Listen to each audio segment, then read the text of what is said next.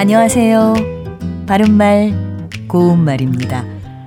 드라마나 영화에 많이 나오는 장면이죠. 살아오면서 숱한 어려움을 함께 겪어온 아내를 두고 다른 여자와 사랑에 빠져 아내의 믿음과 신뢰를 저버리는 남편. 이럴 때 흔히 조강지처를 버렸다라고 표현합니다.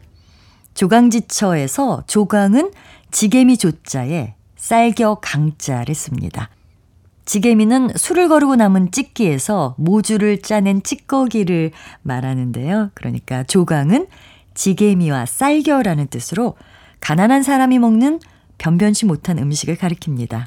따라서 조강지처란 말은 지게미와 쌀겨로 끼니를 이을 때 아내라는 뜻으로 몹시 가난하고 천할 때 고생을 함께 겪어온 아내를 이르는 말입니다.